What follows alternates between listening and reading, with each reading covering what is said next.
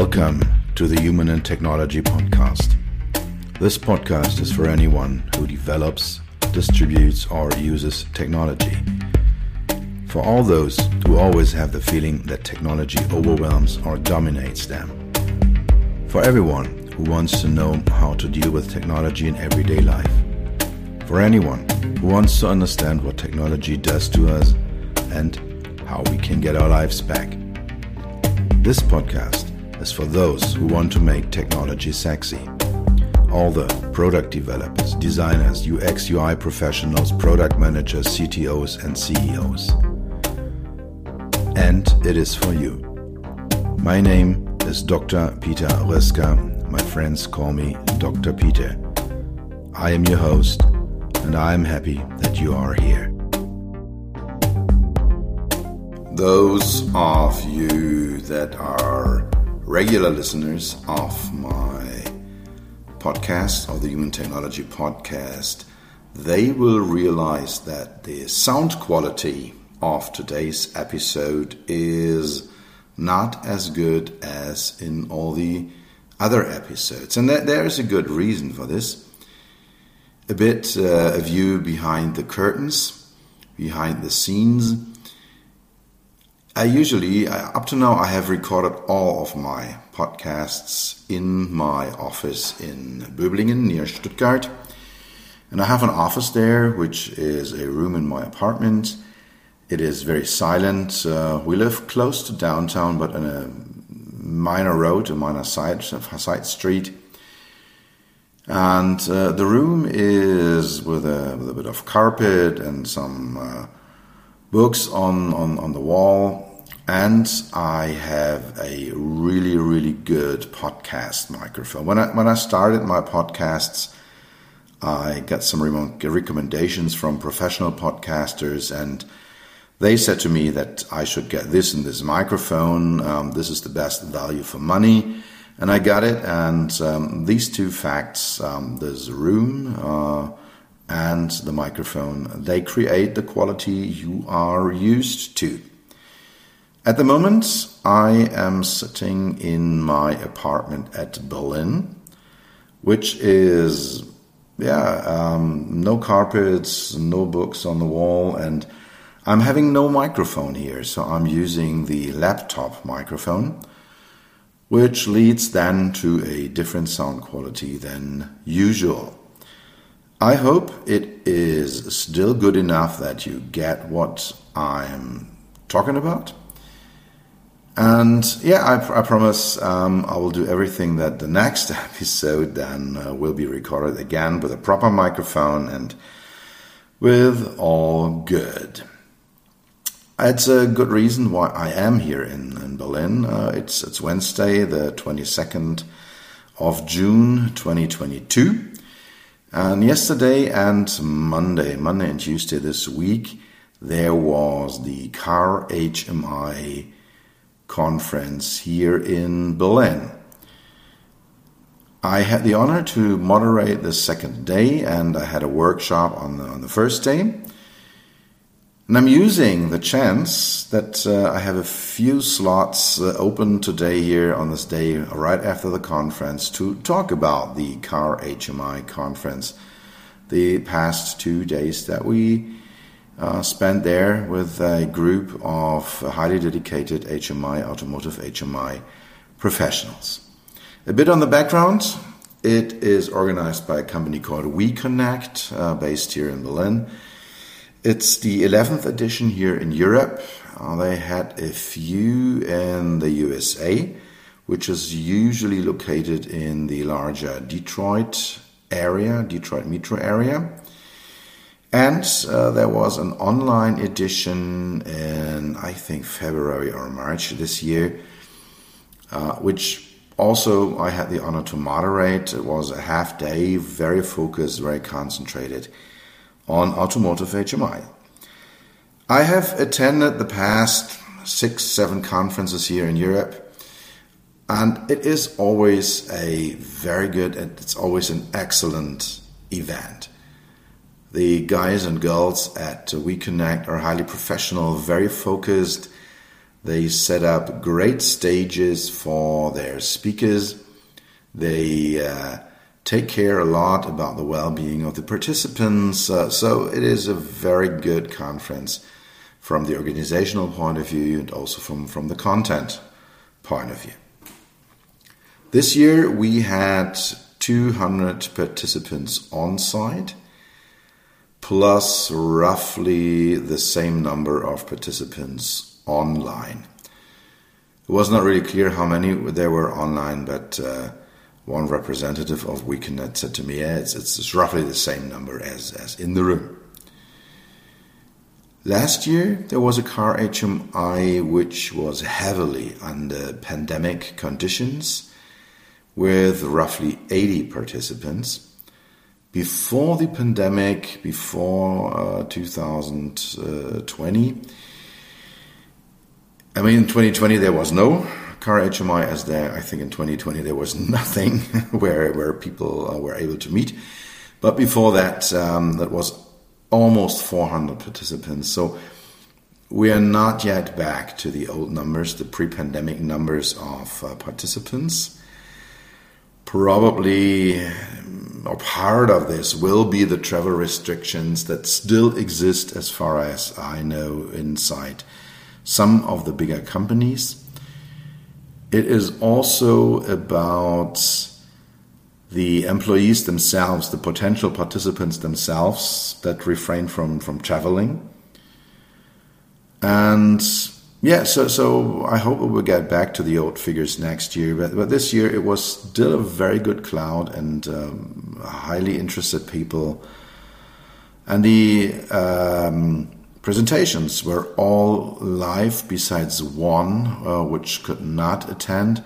But that was not based on the pandemic, at least not directly on the pandemic. But that particular person was not able to get a flight at all, because we have this cancellation of flights here in Europe, and so he was not able to travel to Berlin.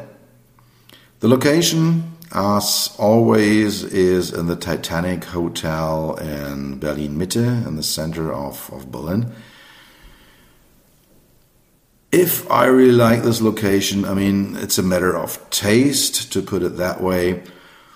I would have decorated it slightly different, but it is a highly efficient location, which is very well suited to host roughly this number of people. Between 100 and 400 or 500 people can very well be hosted, and it is. You can do things there in this range and in this size. So yes, it's a good choice there, and it's easy to reach. The underground station is right in front of the door.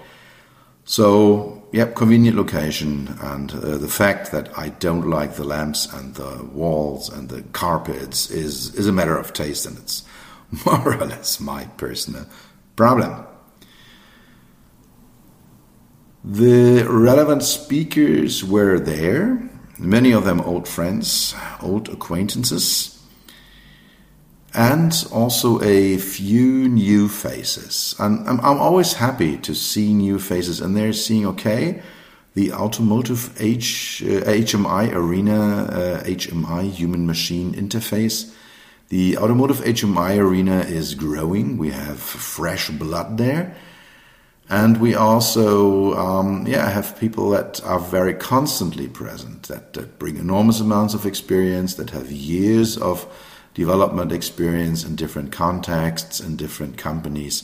So yeah, it's a very good mix of known people and fresh participants. With the speakers present, the relevant topic in, let's say, an expanded area of automotive HMI were addressed. So the major things were covered. It was not only about, let's say, the car HMI, the screens and the buttons and the touchscreens and the voice recognitions, and so the core HMI, but it was also about markets, market trends, technologies that are upcoming, technologies that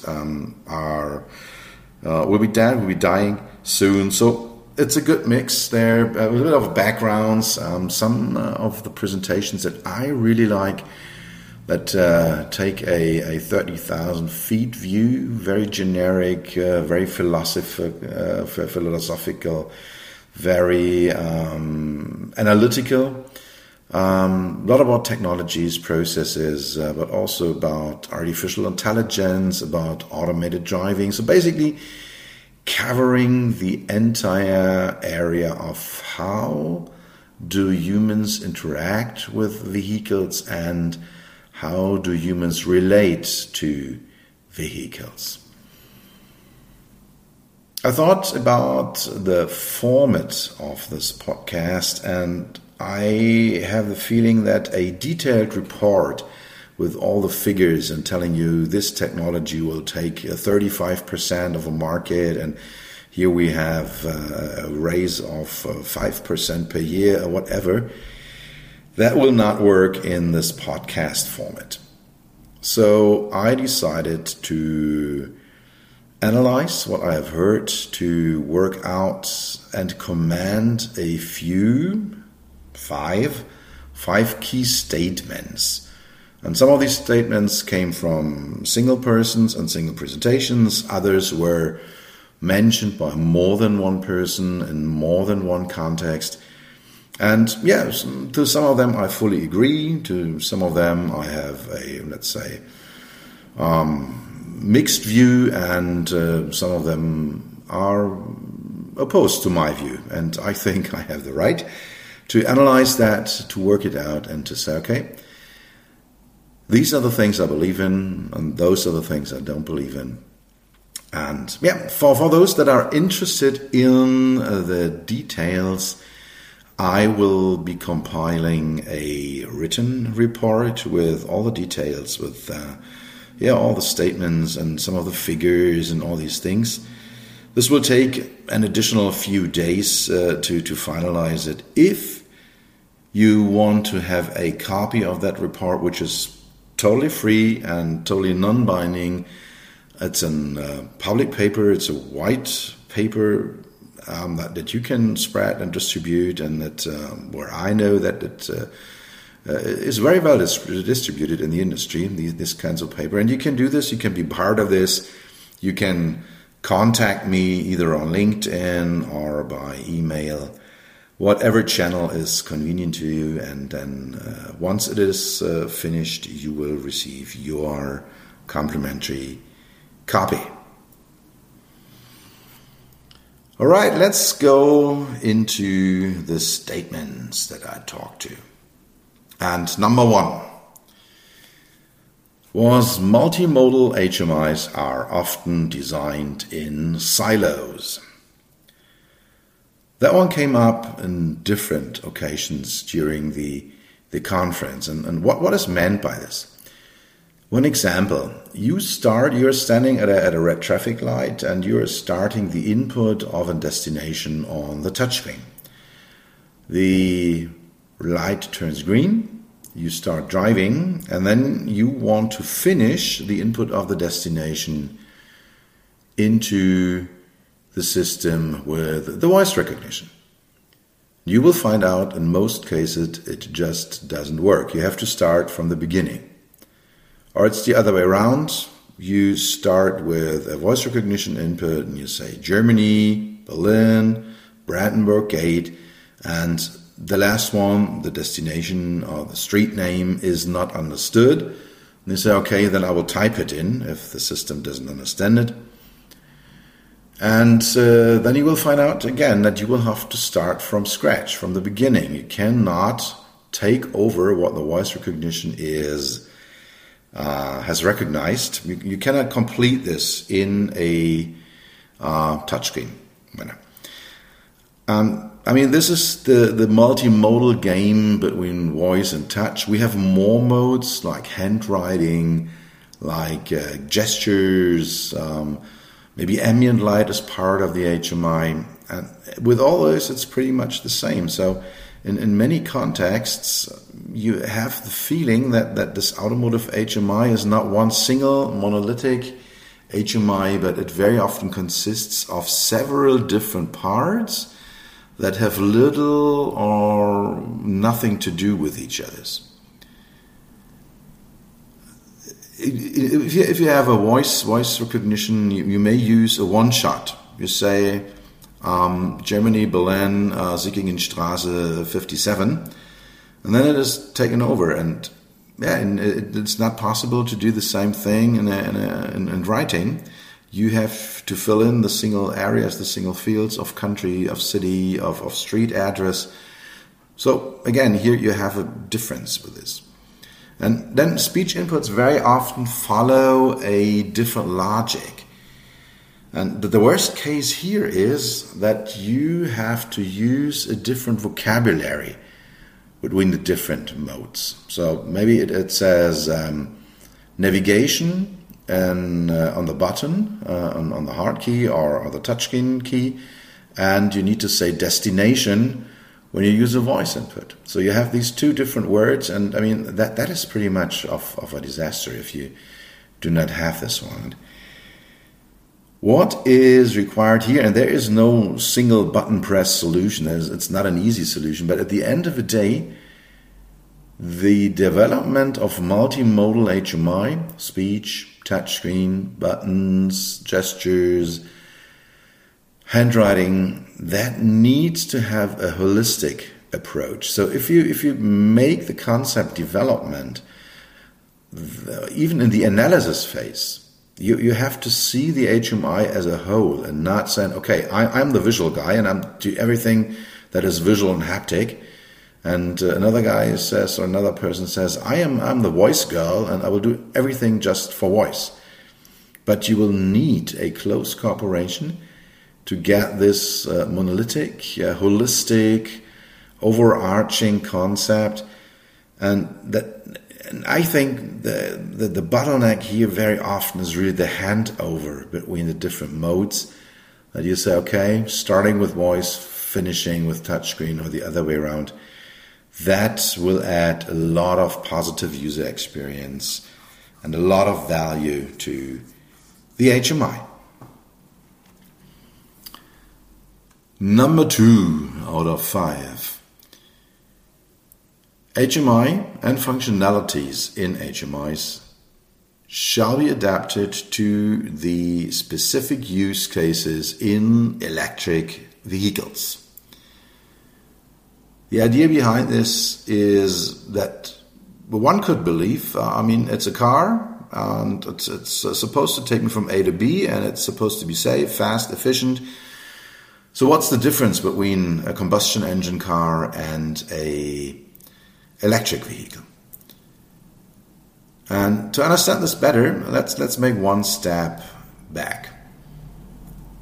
When we started to develop cars in the late 19th century, the developers took horse carriages, moved away the horses and replaced them with a combustion engine.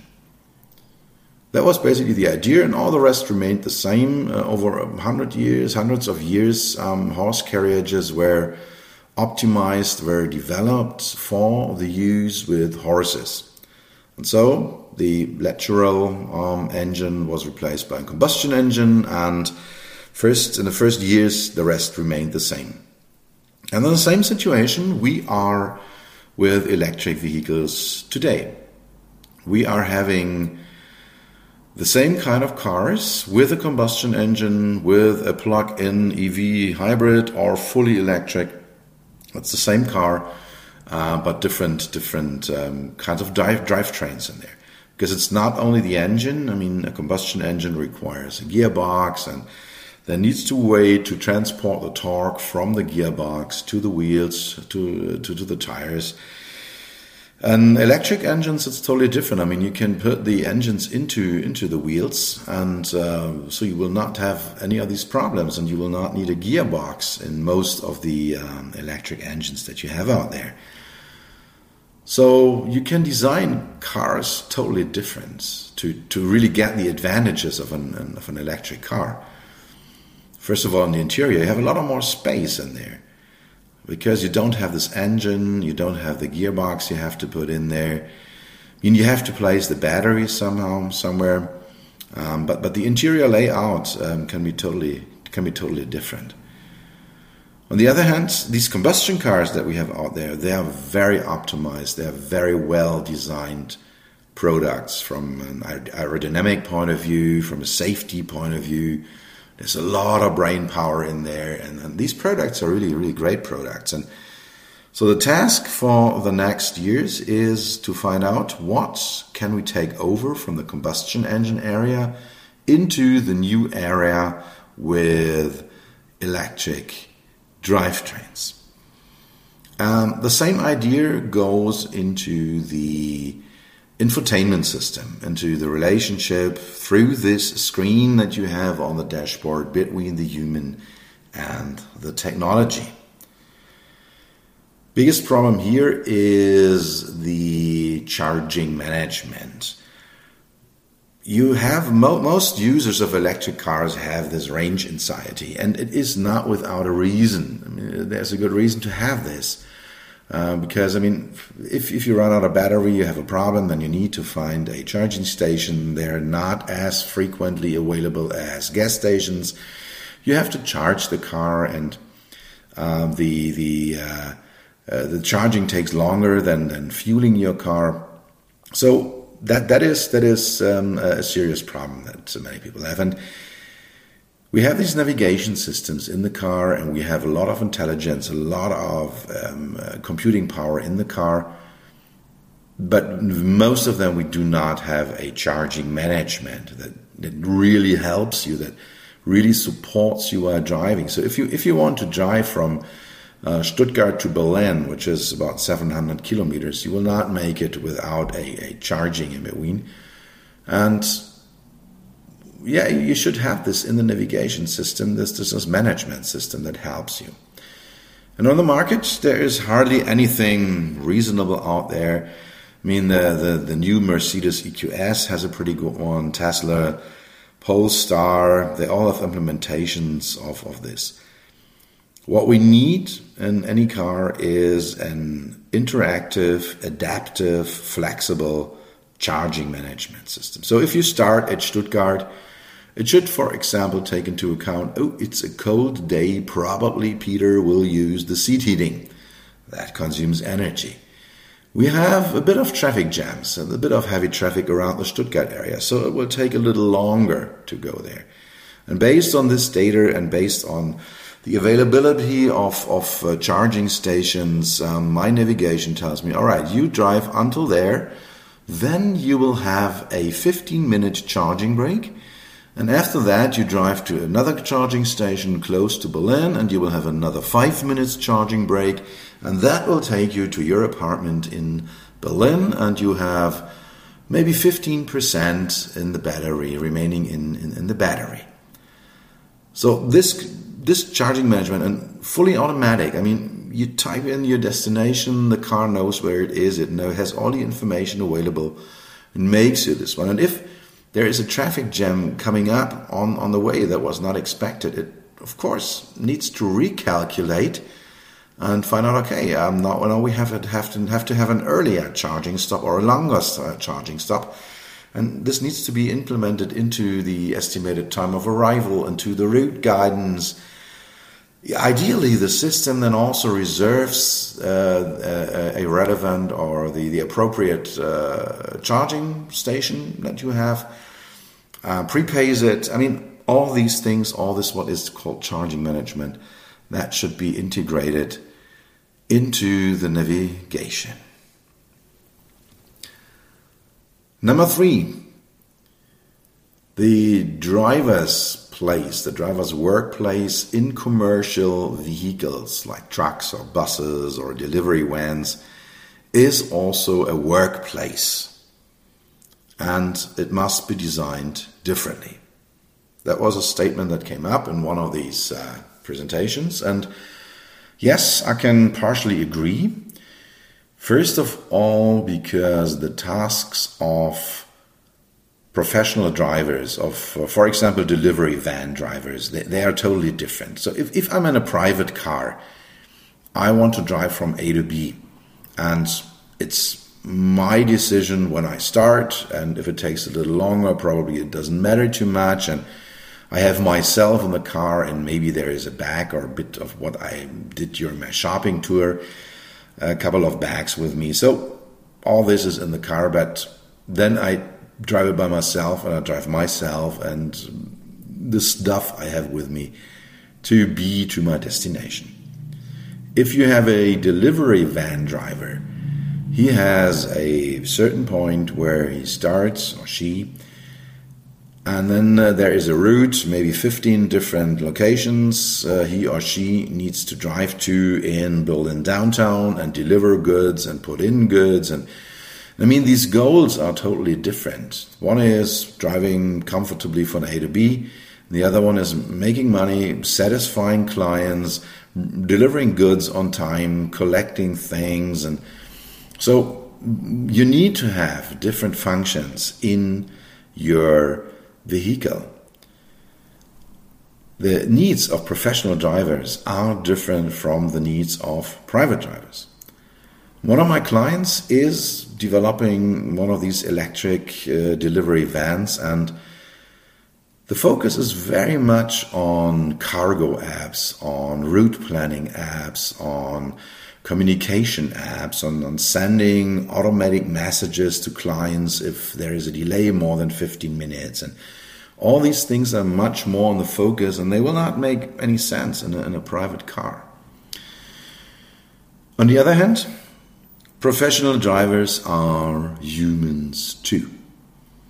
They are regular humans, and they have the same limits as everyone else. And very often I heard this statement, I mean, this is for professional drivers. And usually this means we don't need to take care about the HMI quality. I mean, they get paid, and it's a painful job anyway to be a professional driver, so it can be a poor HMI, it doesn't matter. They can learn it. That's not an excuse for a bad HMI. The idea, he can learn it, he's a professional, shall not be applied. And the same goes for the statement, trucks are not sold in showrooms. Trucks are sold to professional fleet managers or purchasing guys. Yes, that it's true, but the respect that we should have against humans should lead us to the solution that we make the best possible HMI for anyone. And yes, we have this differentiation in functions and priority of functions and the excess of functions between professional drivers and private drivers, but there should not be a difference in the quality of the solution. Number 4, and this is a big one, and I know that in this particular case, my professional opinion is against the mainstream, but I'm the HMI punk, so I give myself the allowance to say it, and many of my clients hire me for exactly that. Say us your opinion, even if it is not comfortable for us. And here it goes. Here it is about Android Auto and Apple CarPlay. And all the other related things like Android Automotive, like the future of Apple CarPlay. Apple just brought out the new concept that they have with the idea they do not only want to take over the infotainment area, but also the core car functions like the cluster display and the primary and secondary controls in the car. There is a strong user pull to implement these technologies into vehicles. The users, the buyers of cars simply expect to have this. And if you have a look, I mean, there is a very, very strong pull of these apps.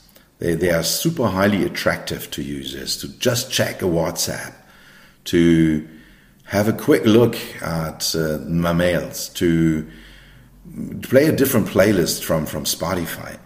So people want to do this, and they want to do this with their smartphones, or in a smartphone style. which makes Android Auto and Apple CarPlay super attractive technologies and to implement in cars. Plus the fact that there are many, many apps out there.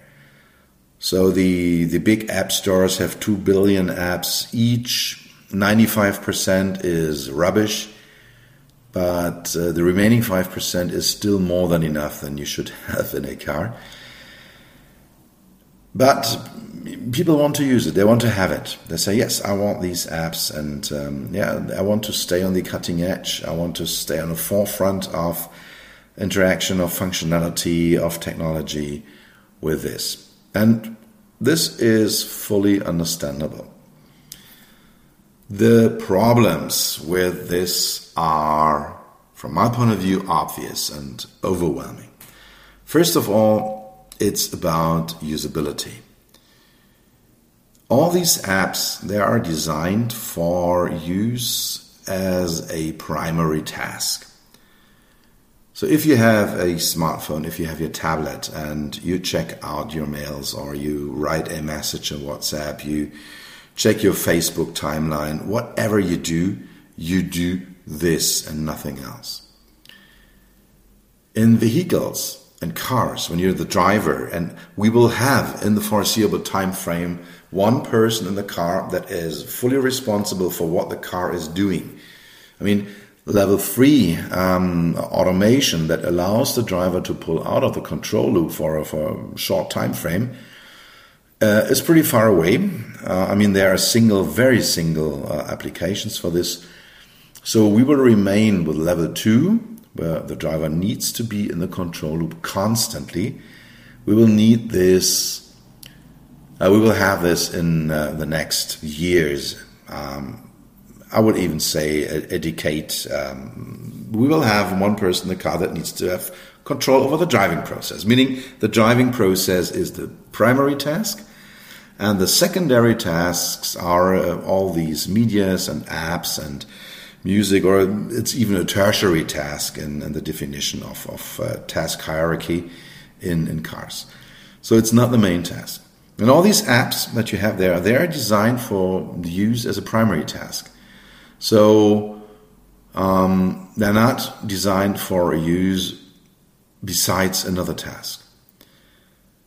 The HMIs you see in vehicles today, they are optimized for this secondary task use or tertiary task use. The guys and girls of automotive HMI design have, over the past 20 years, done a brilliant job in bringing the HMIs in a car to a level that you can use it while driving. This is always a core point. How can we limit driver distraction? How much can we really allow? How can we ease the use during driving without creating too much distraction?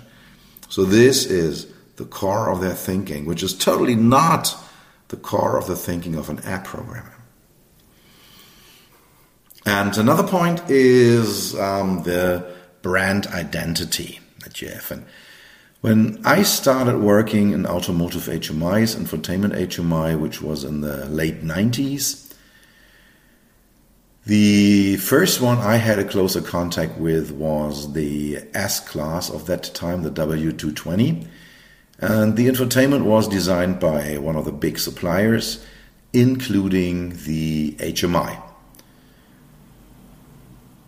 The OEMs learned then, in the years after, we will not get rid of the screens on our dashboards. We will have to live them for forever. And interior design is the core competency of an OEM. So they pulled it all over to their side.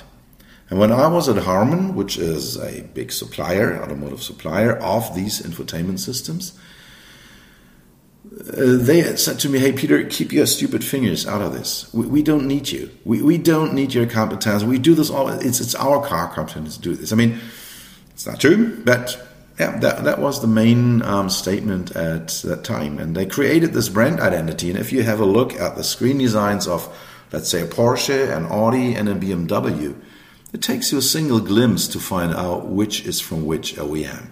So it's very strong branding. On the other side, if we get these autonomously driving or automated driving, highly automated electric cars, the core technology for driving, the engine and the drivetrains, they will get more and more similar.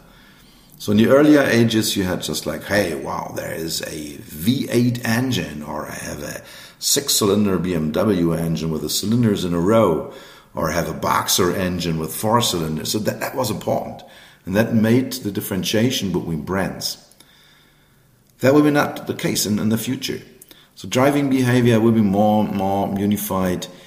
The technology will not play that much of a role. So the big differentiator between the brands will be the interior and will be the HMI. So the idea that with this branding that we have, the importance of the HMI branding on one side and Android Auto and Apple CarPlay and all these standardized apps on the other side, that just doesn't go together. So you endanger, as an OEM, the idea of brand identity, of creating a brand identity by using a Spotify app that looks like a Spotify app in every car that you have. You lose the freedom of design. You lose the control over your dashboard.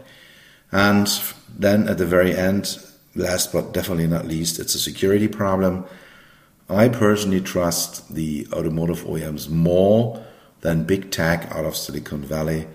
If it is about data security, if it's about safety, if it's about anti-hacking strategies. All right, that was number 4. Number 5. That was one that came up in many different presentations at the CarHMI. Innovation for the sake of innovation creates junk. You need to create value with technology, real value. So technology as such is not having a value. Only if you meet human needs, desires, abilities, dreams, pain points, then it is good technology. And as I said, this came out in almost, it felt like every second presentation. So it is catching more and more the thinking of HMI designers, of product designers, of product planners. And that when technology drives, you very often end up with a solution where you desperately need a problem for.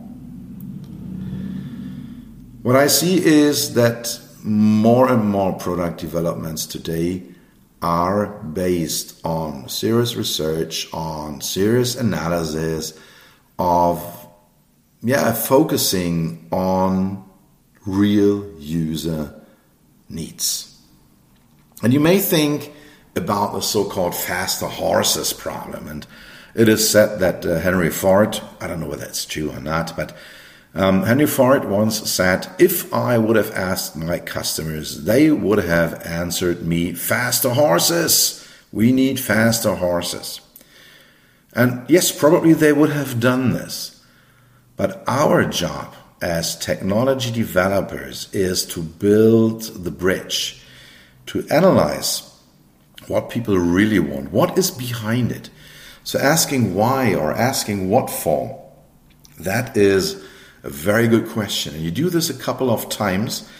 And then once you have found out the core need behind a statement of a user, then you can find different technologies, different solutions, and you can innovate based on that. So for the faster horses problem, just an example to stick with this. You ask a person, what do you want to have? And he or she says faster horses. And then you ask yourself, what does it mean, faster horses? Why do they want faster horses? They want to have a shorter travel time between A and B. Why do they want to have a shorter travel time? Well, maybe it's inconvenient to be in a car. Maybe it is you're stuck in with strangers, with foreigners in a car. Maybe it is just the time that you could use for something else instead of sitting in there. And then you can think, all right, how can I realize this one in a different way? Not only with faster horses. And then maybe you come up with a solution. We need a combustion engine, or we need an electric engine, and then we can cut the time, the travel time between A and B, instead of using faster horses. Another example that was discussed on the CarHMI is many users state, I want to have an electric vehicle with a range of 800 kilometers. The question again here is, what is behind this wish? Why do they want this? First of all, of course, range anxiety. Yeah, so within Germany, the longest trip probably you can make is around 800 kilometers. So if I have a range of 800 kilometers, I'm pretty safe, at least with traveling inside Germany. But the real wish is like, I want to arrive as soon or as fast as with a combustion engine. And I don't want to be afraid of not having enough energy, or that I have to make long stopovers to charge my battery. So if you have this idea, then you know, okay, fast loading procedures and a good safe planning procedure, charging management, that is what people really want. Not the faster horses, not the range of 800 kilometers, but they want to be sure that they arrive on time, that they will not have run out of battery halfway between nowhere, and they want to have short and pre-planned charging stops. So this comes then through solution. But this one, I mean, the innovation for the sake of innovation leads to junk. This is one of my core statements. This is what makes me stand up every morning and get active for my clients, make these podcasts, write my books. And this is the reason why I am active here in the arena of automotive HMIs. All right. So those were the 5 statements that I took away from the CarHMI 2022. Number 1, multimodal HMIs are often designed in silos. Number 2, HMI and functionalities must be adapted to the specific use cases of and in electric vehicles. Number 3, the driver's seat in commercially used vehicles like buses, trucks, and so on is a workplace and must be designed differently. Number 4, Android Auto and Apple CarPlay versus well-designed automotive HMIs.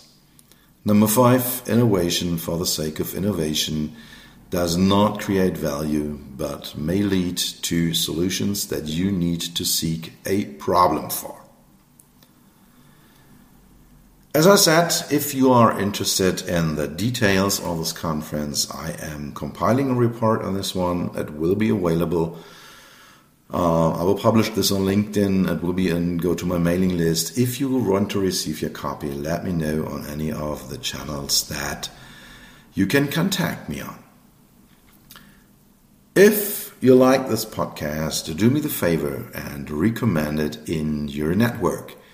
The more listeners I have, the higher I will be ranked in on the various platforms, in the various apps. And even more people get the chance to listen to this podcast, to the Human Technology Podcast, and may get some inspiration out of what I do here.